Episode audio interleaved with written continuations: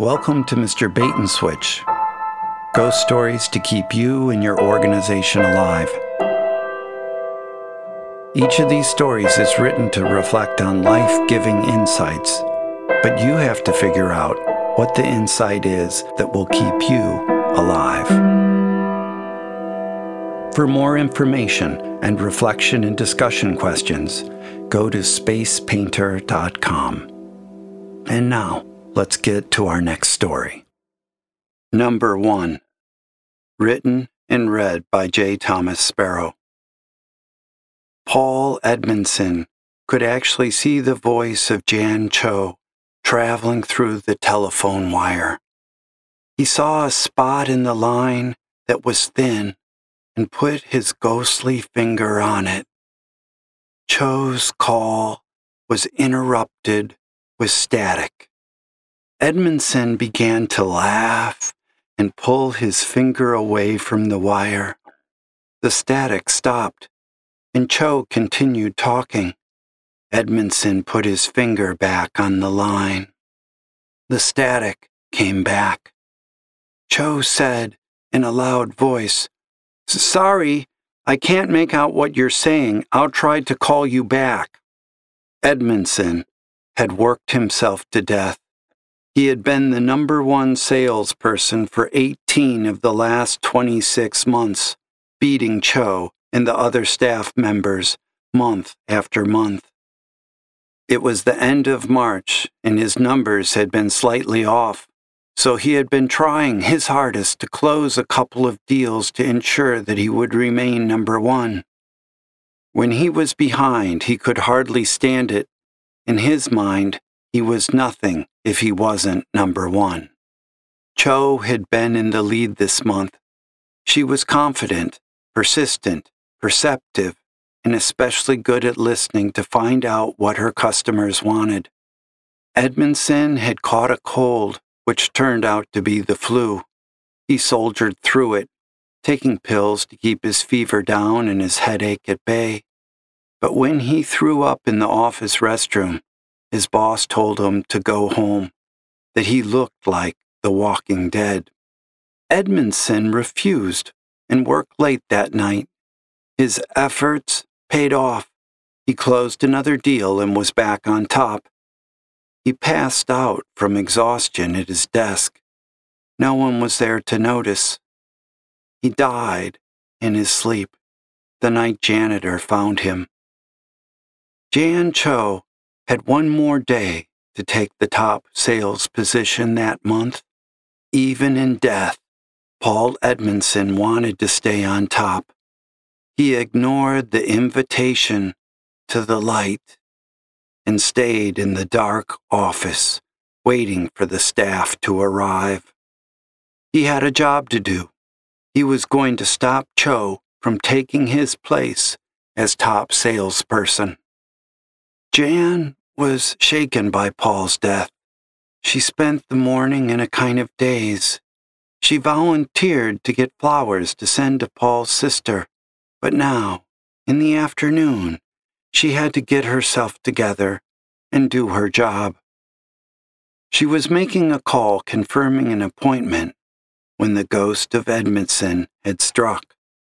Cho tried to call back, but once again there was too much static. Cho picked up her cell phone and dialed the number. Edmondson could see the cell phone signal. He opened his mouth and swallowed the call. Cho said, "Damn, what's going on with the stupid phones?" Now she was in her car, driving over to her first appointment. Paul Edmondson was sitting in the passenger seat without his seatbelt buckled. He wasn't worried about getting in an accident. He was hoping for one. He inserted his hand into the steering column and shorted the ignition circuit. The car died. Cho pulled over to the side of the road. Now what? When Cho tried to restart her car, it wouldn't even turn over. "You've got to be kidding." She squeezed the steering wheel with both hands. She shut her eyes for a moment and then got out of the car and walked up to the next street. Cho hailed a cab.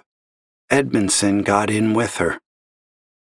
Forty-five minutes later, it looked like Cho was closing a deal. She opened her order tablet. Her client was nodding his head. Edmondson was also in the building, trying to stop the deal. The smoke alarm went off. That piercing tone stopped all conversation. The sprinklers came on. This was a disaster for the office. Cho's client would have to talk to her another day. Ten minutes later, Edmondson watched Cho as they rode in the cab to another sales client. Cho looked frustrated, tired and wet. Good, he said to himself. Cho went into the building for her next call.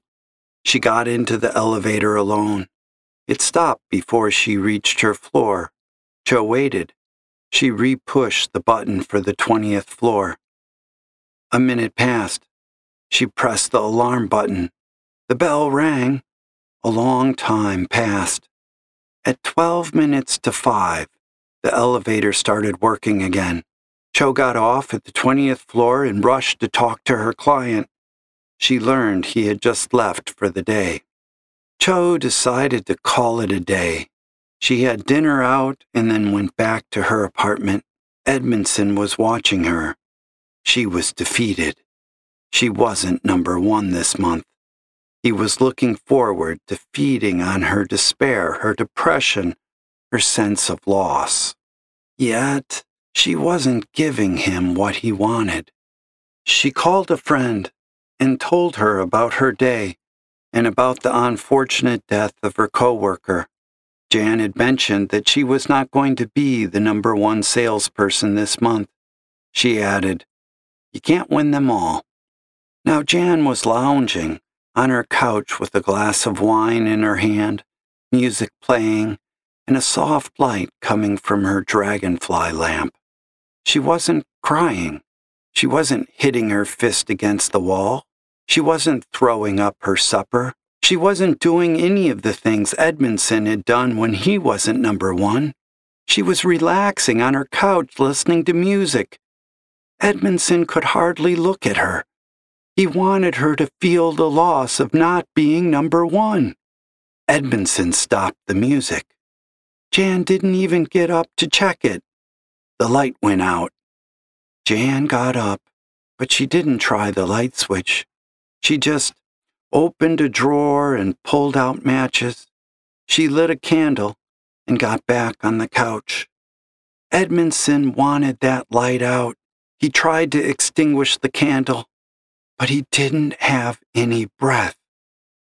Her breathing was steady, and she closed her eyes. The flickering light from the candle caught Edmondson's attention. He put his finger on the base of the candle and moved it across the table. He could push the candle into the dried flowers, which were also in an arrangement on the table. He could cause a fire and block the door shut. Then Cho would suffer like she should. He wanted her to suffer like he had all those months that he had not been number one. Why was she relaxing? It was then that Edmondson had an unexpected thought. She's better than me. She deserved to win. The candle flickered in the darkness. It beckoned. He put his face right next to it and stared at it. The light stimulated his thoughts. There was something more important than being number one. It was a quality that Jan exhibited. It allowed her to be okay even when things didn't go her way. "I've seen enough," Paul said. His body shifted as he relaxed. A white aura started to surround him as he began to glow in the darkened room. The spirit of Paul Edmondson put his glowing index finger into the fire. It was as if two flames were coming together. His finger was soon gone, and then his whole hand, followed by his arm. He dropped his head into the flickering light. The flames flared up and crackled. It enveloped his spirit and drew the rest of his ghostly body into the tiny blaze. He embraced the light. He left Jan Cho. Jan opened her eyes just as the music came back on and the dragonfly lamp relit. She said to herself, "Tomorrow will be a better day." Thanks for listening to Mister Bait and Switch, ghost stories to keep you and your organization alive. Remember, to see reflection and discussion questions, go to space painter dot com. This podcast is brought to you by Resounding Source Audio.